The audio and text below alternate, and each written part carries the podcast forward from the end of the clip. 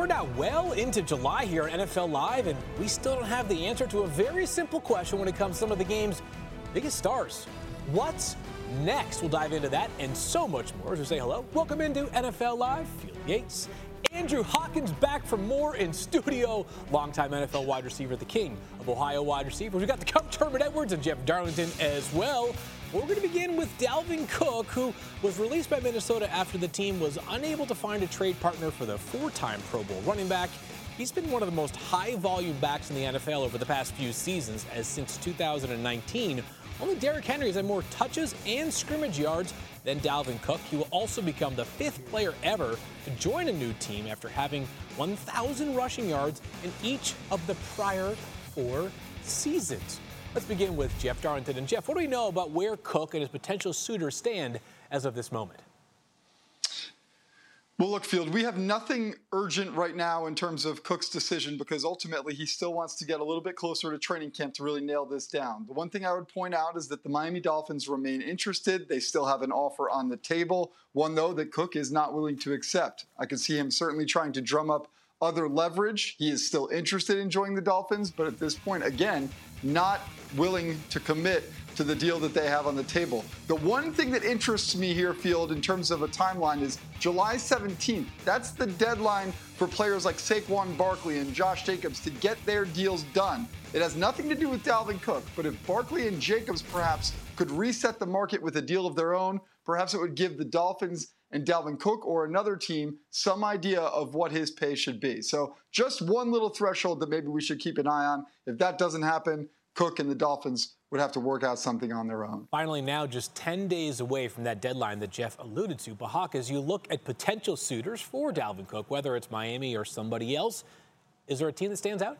You know what? When you're this good, uh, like Dalvin Cook is, every team is a fit. But the team that stands out, the place he should go, the best fit for him and where he's at in his career is the Miami Dolphins. He is a fantastic runner in this zone offense. And Mike McDaniel, everywhere that he's been when he was a run game coordinator, and offensive coordinator, and now the head coach of the Miami Dolphins, they run this concept very, very well. And then with the, the talent they have on the outside, it just becomes a very well-rounded attack that actually opened things up for Cook. I think about when Kyle Shanahan went to the Atlanta Falcons and you've seen what the development yeah. of Matt Ryan looked like and how great of a season he had. In this offense, specifically with McDaniel, decent running backs look good, good running backs look great, mm. and great running backs look generational. Well, I agree. I think the Miami Dolphins is, is a really good fit. He'd be a complementary uh, football player for him. 15 snaps a game.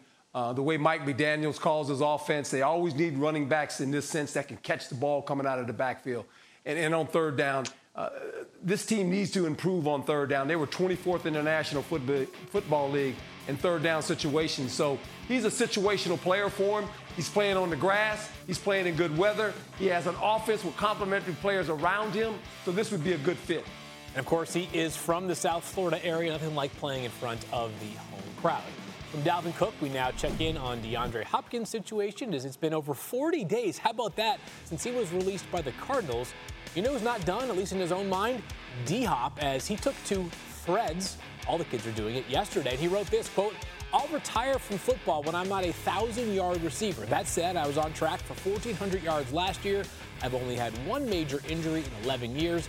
I could be playing until I'm 37 the way I feel.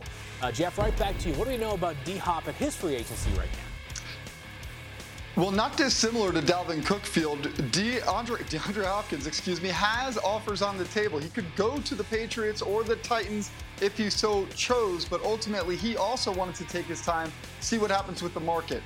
The one question I have here is perhaps could another team get in there, sneak in and say, hey, we'll give you the money you want and we have the team you want. The one team that comes to mind is the Kansas City Chiefs. They couldn't do it now, but if they were to do a contract extension with Chris Jones, something that they'll probably do before training camp, it would free up about $10 million in cap space that could be devoted toward DeAndre Hopkins. I'm not saying here that they will do it, but if I'm looking for one team to perhaps sneak in there that's not in there now, that would be the reason it would happen, and that would be the team I could see it happening with. If that happens, we just give the Chiefs to Lombardi right now. Uh, more seriously, Herm, where do you think Hopkins should play next year? We've been talking about this for the last two months, and, and Jeff just mentioned it. I, I think the New England Patriots, uh, if he wants to be the number one receiver, uh, he would be the number one guy there. He goes somewhere else, he's probably going to be number two. So what does that mean to him? He just talked about playing until he's 37. Well, before you play until you're 37, how about this year? Go to a place, obviously, that you'd be the number one guy. And here's the critical part. He has a coach that actually drafted him and Bill O'Brien. They say they've squashed what happened in the past, which is good, but this would be a perfect spot for him, in my opinion. If Randy Moss can go up there and be successful, why couldn't he? Yeah, well, plenty of cap space up there in New England if the team does try to pursue him more than they already right. have. Let's wrap up with Saquon Barkley, who is not a free agent, but he has a decision to make 10 days from right now as to whether or not he will sign that franchise tag tender. Jeff already mentioned it or the possibility of a long-term extension here for Saquon Barkley. Jeff, where do things stand right now between the Giants and Saquon? Well, Field, unlike those first two guys we talked about, time is not necessarily on Saquon's side because he has 10 days to decide whether to take the Giants' offer. Now, the question becomes in those 10 days, will the Giants increase their offer? Saquon Barkley has said he knows he's got a tough decision to make at that mm. July 17th deadline. He says he'll talk to his family decide whether they want to take that deal or, in fact, play on the franchise tag. There is that third option, of course, which would be not sign the franchise tag, not sign a long term deal, and enter into training camp with the potential for a holdout. We would see how long that could go. That is a very sticky, dangerous territory. We know how that worked out for Le'Veon Bell. Yeah. Not great. And ultimately, with Saquon Barkley, I don't necessarily see him doing the same. The question is July 17th, what does he do? Does he hold out or does he sign the new deal? Barkley, one of three running backs that was signed or was given that franchise tag this offseason, also Josh Jacobs and Tony Pollard. All right, Hawk, do you think that the Barkley and Giants marriage needs to get done here in the next 10 days? Would you take a deal if you were Saquon Barkley? I, I think it does need to get done. I think it does get done, and I'm hopeful that it gets done. Listen, yeah. a happy running back is a better running back, and we've seen the impact that a healthy Saquon Barkley has had on this New York Giants football team. But the reality is, the Giants do have all the leverage here, right? Just given the injury history of Saquon Barkley, is he going to want to risk playing another season to potentially ruin the future money that he has got coming in? And on top of that, to, Je- to Jeff's point, we've seen what happened with Le'Veon Bell and what happens when you sit out. It's unfortunate that the running back market is what it is, but the reality in the business of football is it is what it yeah, is. I was going to say, like, it's such a slippery slope for any running back right now because we have seen that window for them to get paid very, very finite. It might make most sense for them to take it while it's available. We are just getting started here on NFL Live. Plenty of elite wide receiver duos in the league, but we have Hawk here, so he's going to break down his top five. Plus, outgoing NFLPA Executive Director DeMaurice Smith has proposed a replacement for the Rooney Rule. Herm gives him his insight on what has gone wrong with the rule and what needs to be done to improve it.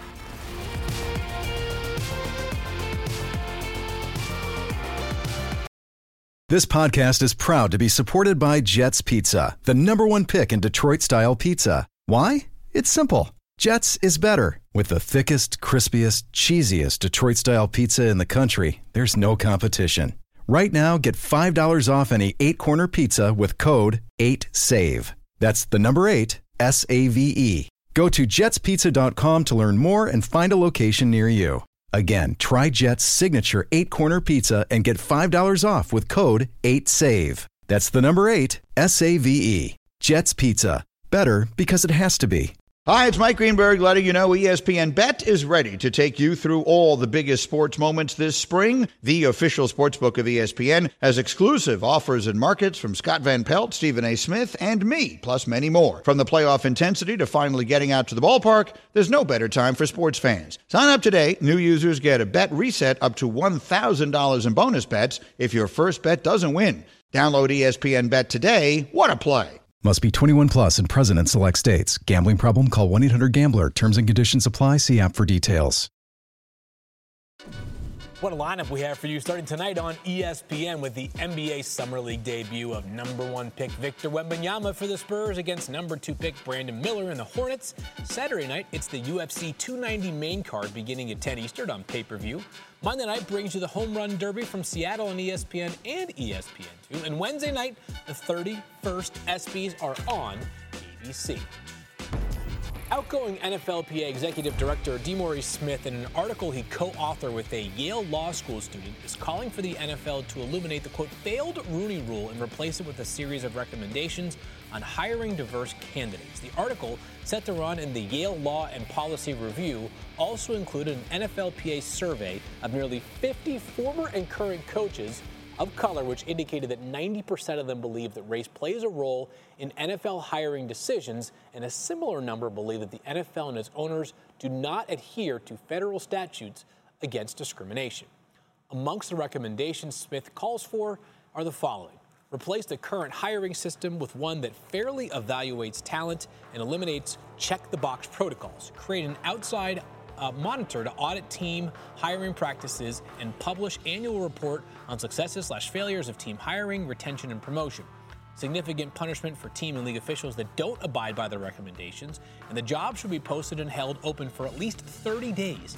No head coaching slash coordinator jobs filled until a certain number of days after the Super Bowl. Finally, the NFL should drop opposition to NFL coaches unionizing and allow collective bargaining. Uh, Coach Herm, this is obviously a topic that is near and dear to you. What do you make of the Rooney Rule and Smith calling for an overhaul of it? Well, the intentions of the Rooney Rule when they first came about, I thought were, were critical, and, and, it helped a, a, lot of coaches. There's no doubt about that. Particular, probably myself, right? Uh, it, it eliminated the owners to rush to hire a head coach. In other words, they had to make sure when a vacancy came open, they would hire, they would interview a minority coach. So that slowed it down. Mm. Now, with that being said, it was fine in the beginning, but after a while, like anything else, there's always loopholes, right? And owners found a way to get through the loophole. In other words, we'll we'll check the box, but we already got the guy hired. Look, in the National Football League, I spent 35 years in there. You know when jobs come available, within a week or two, you already know the head coach is going to get hired there. And he's might, he might not have not even been interviewed at that point in time because we all talk. Coaches know this is the NFL. Uh, you know, we talk about trying to bring more structure to the owners. Let me ask you a question. There's 32 owners in the National Football League. It's a, a select group of men. You think that they're going to let somebody tell them how to run their business? That's not happening. Mm-mm. It's not going to happen. Yeah. It's not. It sounds good on paper. It all looks good on paper. Mm. It all it looks good happen. on paper. It all Remember, looks good on paper. The, the, the game, yeah, the game of football is real simple. The game of football, right? Let guys compete. Put the players on the field, let them compete. It should be the same way in the coaching profession.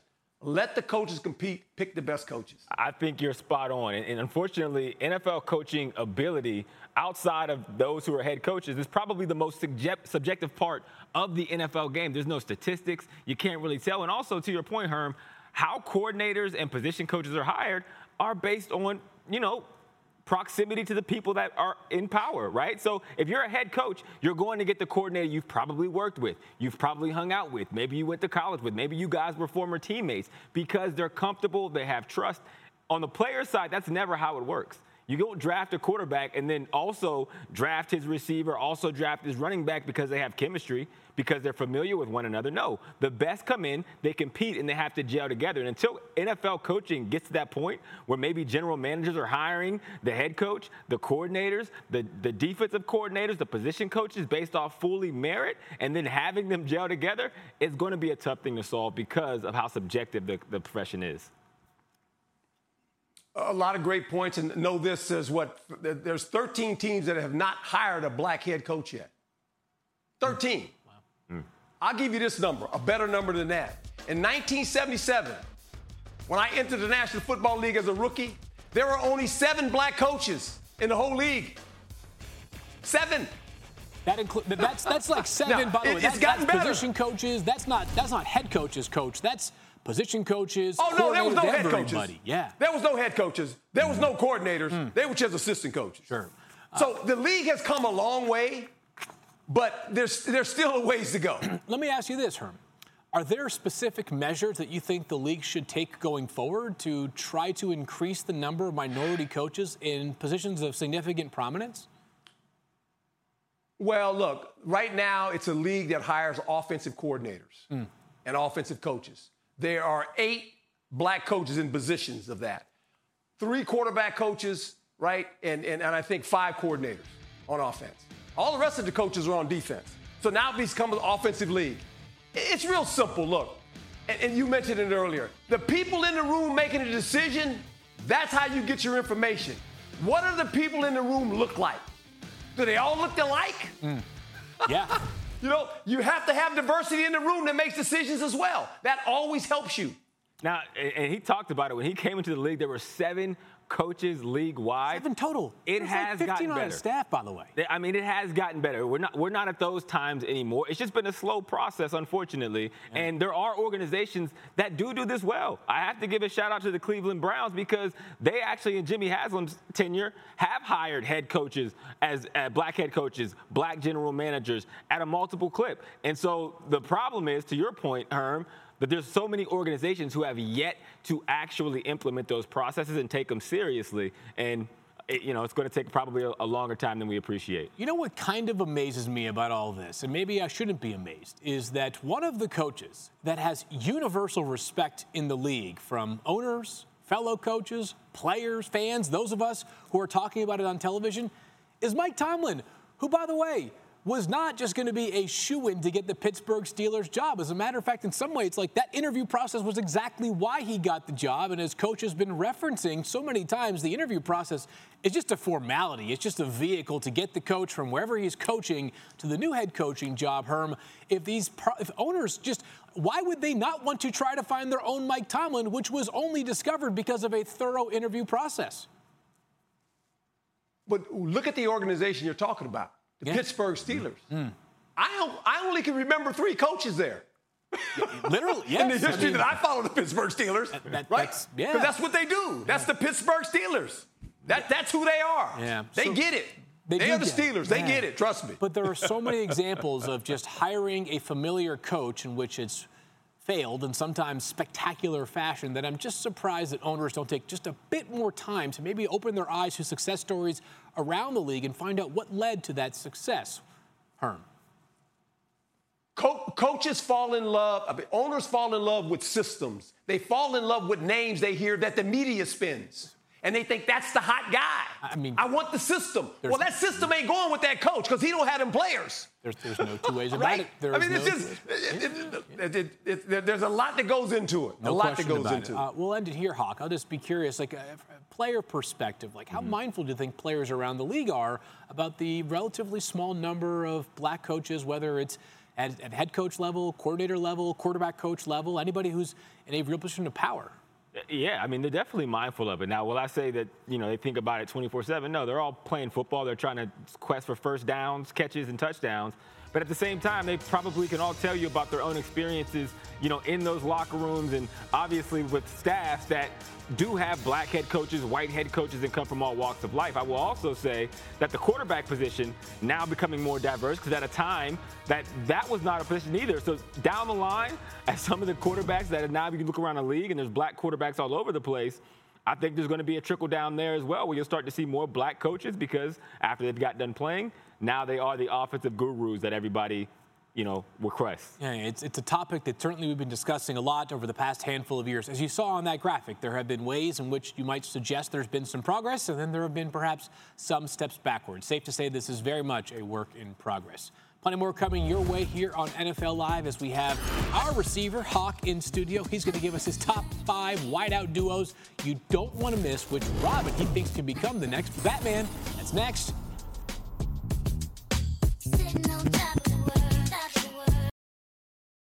This podcast is proud to be supported by Jets Pizza, the number one pick in Detroit style pizza. Why? It's simple. Jets is better. With the thickest, crispiest, cheesiest Detroit style pizza in the country, there's no competition. Right now, get $5 off any eight corner pizza with code 8SAVE. That's the number eight, S A V E. Go to jetspizza.com to learn more and find a location near you. Again, try Jet's signature eight corner pizza and get $5 off with code 8SAVE. That's the number eight, S A V E. Jet's Pizza. Better because it has to be. We all know breakfast is an important part of your day, but sometimes when you're traveling for business, you end up staying at a hotel that doesn't offer any. You know what happens? You grab a cup of coffee and skip the meal entirely. We've all been there. But if you book a room at La Quinta by Wyndham, you can enjoy their free bright side breakfast featuring delicious baked goods, fruit, eggs, yogurt, and waffles. And really, who doesn't want to start their day with a fresh hot waffle? Tonight, La Quinta, tomorrow, you shine. Book direct at lq.com. Any chance you got him out there, you know, he's going to find a way to be open and he's going to catch the ball. He's going to come down with it. Leaping grab Davante Adams. F it. Mars down there somewhere. Just let all y'all know you can't guard me.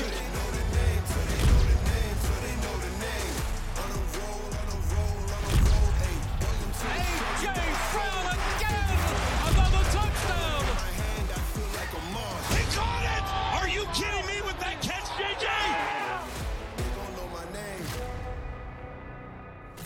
Let's talk wide receivers with a guy who knows the position very well. That, of course, being Andrew Hawkins, played for both the Bengals and the Browns. And we also remind you for the Patriots for an offseason as Hey, well. legend. Never dropped the pass with the Patriots. Never. forget that. Pe- people need to talk about that more, We'll talk about it plenty here on NFL Live. Let's go through your top five wide receiver duos in the NFL as things currently stand. When I think about duos, I want a pairs of guys that can do it all. Okay. And have done it for a long time. Yep. That's me and you, Field. Six years and running. Let's start with number five. number five, we got a new duo coming here. Ooh. My man Lamb Chops and the Cookie Monster, CeeDee Lamb and Brandin Cooks. Now, Brandin Cooks is a guy that I feel like we should be talking about more. Okay. We'll, we'll talk about that actually later in this, this this episode because he is so consistent. We know what CeeDee Lamb can do, and now that he'll have balance on the other side, I think we're going to see a phenomenal year from Dak Prescott. Number four, we're going DK and Tyler Lockett. Tyler Lockett also a very underrated receiver. These two guys couldn't be more opposite, but they are perfect together. Tyler Lockett is actually the consistent one throughout the whole process with the Yeah. Seahawks. And what DK Metcalf brings to the table, he's a freak of nature. He's big, he's strong, he's fast, he can catch a BB in the dark. Number three, we're going with AJ Brown and DeVonta Smith. Again, two guys that are very opposite. They are not built the same, but they are spectacular. Now you're at the part of the countdown where you're looking at guys that are both number one receivers on the same team, right? You've seen what Jalen uh, Hurts was able to do last season. A huge part of that was because he had those two guys on each side. Another duo that are both number one receivers, Tee Higgins, Ja'Marr Chase. Ja'Marr is down there somewhere. You'll notice that with these duos, the quarterbacks are the ones we always talk about because the weapons are so ridiculous, right? We'll get these deals done. We'll keep these guys intact. Now we're going to number one. This shouldn't be a surprise for a couple of reasons. I'm Andrew Hawkins. I am quick. I am speed. I used to be fast. I'm not anymore. Still fast in my book. I look up to these guys. I hold no candle to uh, Ty, Tyreek Hill, Jaylen Waddle. The speed, quickness, inside, outside, home run balls, deep balls. Here's the special part about these two, right? You think about Tyreek Hill, and a lot of people Yep. view him as a number one guy, Jaylen Waddle as a number two. Yep. The more I watch them and the way that Jaylen Waddle approaches the game and his versatility, I think it's only a matter of time before it actually swaps. And Jaylen Waddle becomes Batman, and Tyreek Hill Robin, becomes Batman, Robin. Robin. How about that? And they're paying Tyreek a lot of money to be Robin, but maybe Jaylen Waddle will get that bag as well. Herm, what are your thoughts on Hawk's list right here, the top five duos in the wide receiver? I, he's got a great list, and um, I, I would agree with uh, with the Dolphins. And it's kind of ironic because when I look at the past, uh, in my era when I played, they had a quarterback by the name of Dan Marino, and they had Clayton and Duper. Yeah, That's wide receivers go. with the Miami Dolphins. Yes, sir. they, they were pretty good. They could Yeah, go the like these two guys. So right. it's kind of interesting. You know, they were they were very good, and you can't forget about Lynn Swann and Stallworth. You can't forget about the Dallas Cowboys, Tony Hill and Drew Pearson. So there were some good receivers in my day as well. But uh, I agree with the Miami Dolphins. I think they are a potent offense. They are scary. You know something, They Har- are scary on the grass. They run fast. Coach, I confirmed this with research. I'm told that you locked up all those receivers during your 10 seasons playing cornerback for the Philadelphia Eagles. That's just what I'm hearing. That's what I'm told. And don't check the research because I'm Well- telling you it's infallible. Well, well, I had 38 interceptions, so I, I held my own. I know Not that. bad right there. 38 interceptions. Impressive stuff from you, Coach Herm. The man had serious game. Today marks the last in our series of off-season storylines that Adam Schefter has been previewing over the past two weeks. And today we finish things up with perhaps one of the greatest comebacks we'll ever see in football. While there are ongoing debates about who might win this season's Super Bowl or Most Valuable Player award, there's little debate who's in the prime position to pick off the Comeback Player of the Year award. Buffalo safety Damar Hamlin is attempting to come back after suffering a specific type of cardiac arrest. But it's not the end of my story, so I'm here to announce that I plan on making a comeback to the NFL. No one will forget the events of the Week 17 Monday night game in Cincinnati when Hamlin collapsed. But since that night, Hamlin has demonstrated nothing but heart. And action. Ladies and gentlemen, Buffalo Bills safety, Damar Hamlin. Now he's not only got a normal life, but we're talking about playing not any football, NFL football. He already has participated in Buffalo's OTAs. He's expected to be in uniform when Buffalo kicks off training camp next month. Like that just shows the type of kid that he is, that he's fought and he's continuing to win. Everyone will be rooting for him to win the NFL's Comeback Player of the Year award, which he should by simply suiting up. Great stuff from Shefty. And how cool is this? The Bills training staff that were first on the scene to help save Hamlin's life will be receiving Pat Tillman Award for service at this year's ESPY Awards. You can watch it over on ABC next Wednesday, July 12th at 8 Eastern. Coming up here on NFL Live, Brock Purdy had a ton of success in San Francisco last season. Now the 49ers have a decision to make at their quarterback spot. Here's why Herm says the Niners must choose quarterback one to beat Brock Purdy. That's next.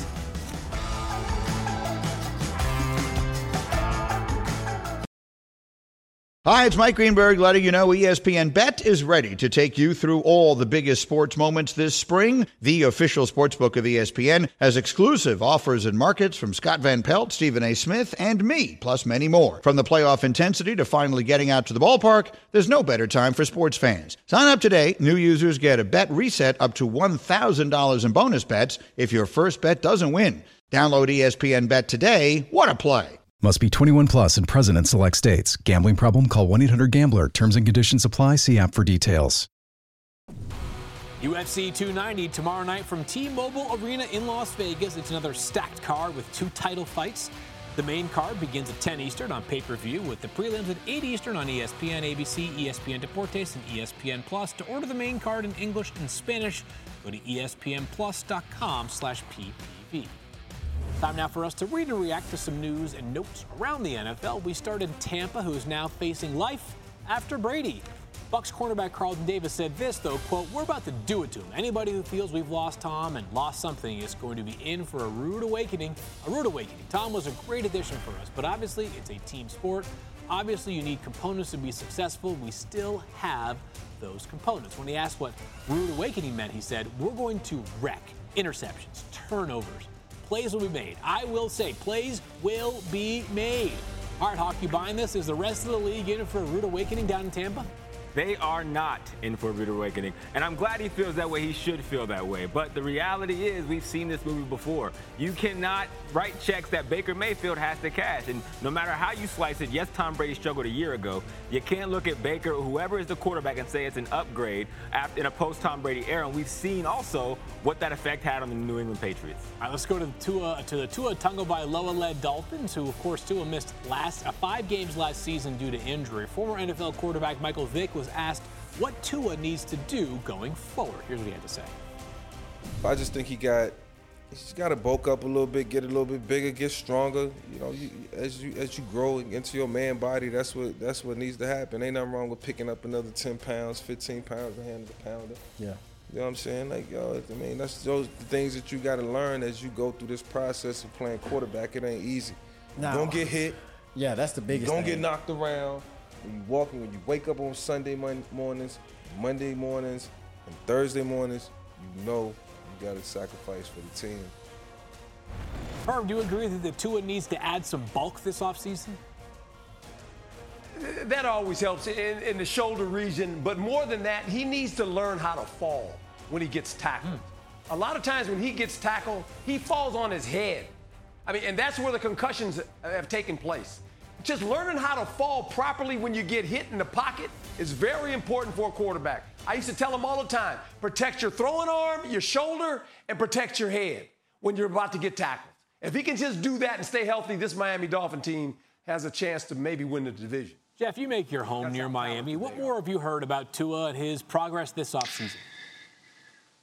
Well, Herm uh, said it, and that's exactly what the priority has been for Tua this offseason. He has bulked up his upper body and he has strengthened the areas in his neck to try to prevent some of that sort of whiplash that occurs. He's obviously also, we've talked about ad nauseum, that he's been doing jujitsu mm. to try to help learn how to fall better. And I know people kind of scoff at it a little bit, but it's not that different from when a player doesn't slide well. I think Robert Griffin III at one point was having trouble getting down and sliding and some of these guys would meet with uh, Major League Baseball players to learn how to slide better. So while it sounds a little unorthodox, what Tua is doing this offseason uh, may be that, but also might be smart too. If it helps just a little bit, Jeff, it seems like it's worth it to me. Let's go to San Francisco next, where they currently have three quarterback options heading into the season. Fullback Kyle Juszczyk was asked about one of those options, Brock Purdy, and he made it clear he liked what he saw. Here's what he had to say, quote, when you're playing that position, especially at quarterback, you just need those reps. You need those live reps, those live bullets, and just certain little things, timing things, natural reaction. They just get ingrained in your head. You're just not thinking as much out there. You're just reacting. And I felt like that's what he was doing. He was just going out there and he was reacting.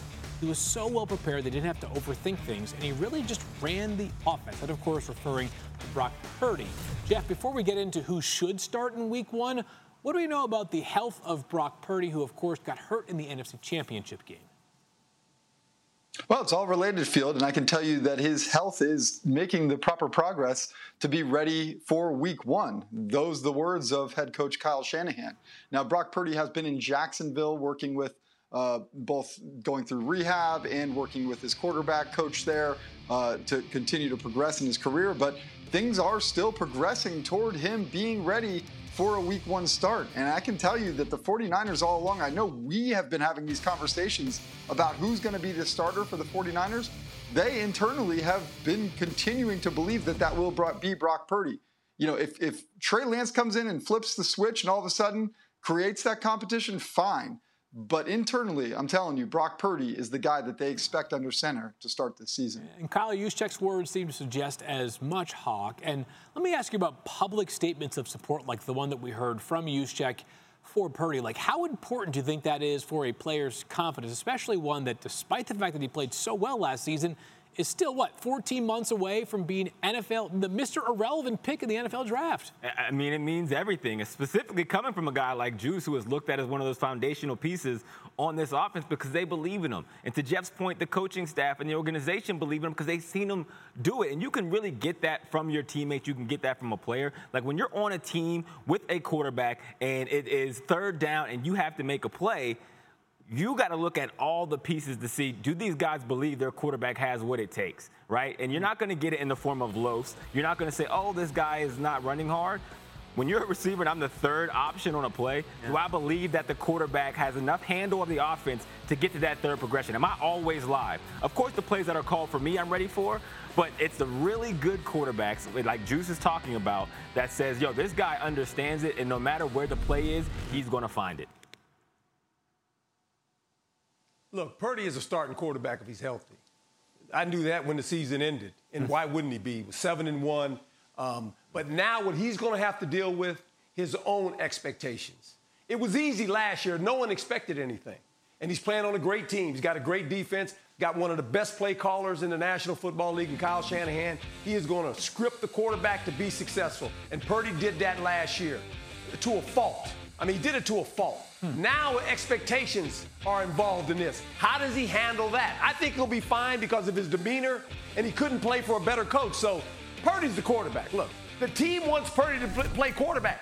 Every player in that locker room knows Purdy is their quarterback going forward. Okay, so I know we're talking about Hawk, these 49ers, as if the quarterback position maybe matters less for them than it does perhaps any other team in the NFL. But Brock Purdy is coming back from a significant elbow injury. If he either isn't ready at the beginning of the season, or this lingers or recurs at some point during the year, like, do you have confidence in the two backup quarterbacks that this team can remain elite? Because that's the standard in this locker room.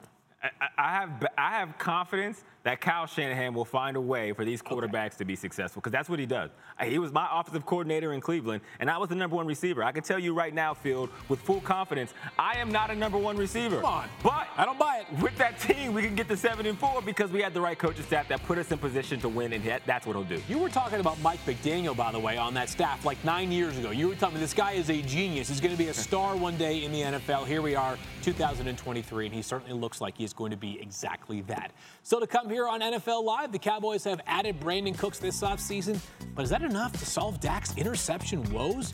Hear why Hawk says this move could transform the entire offense.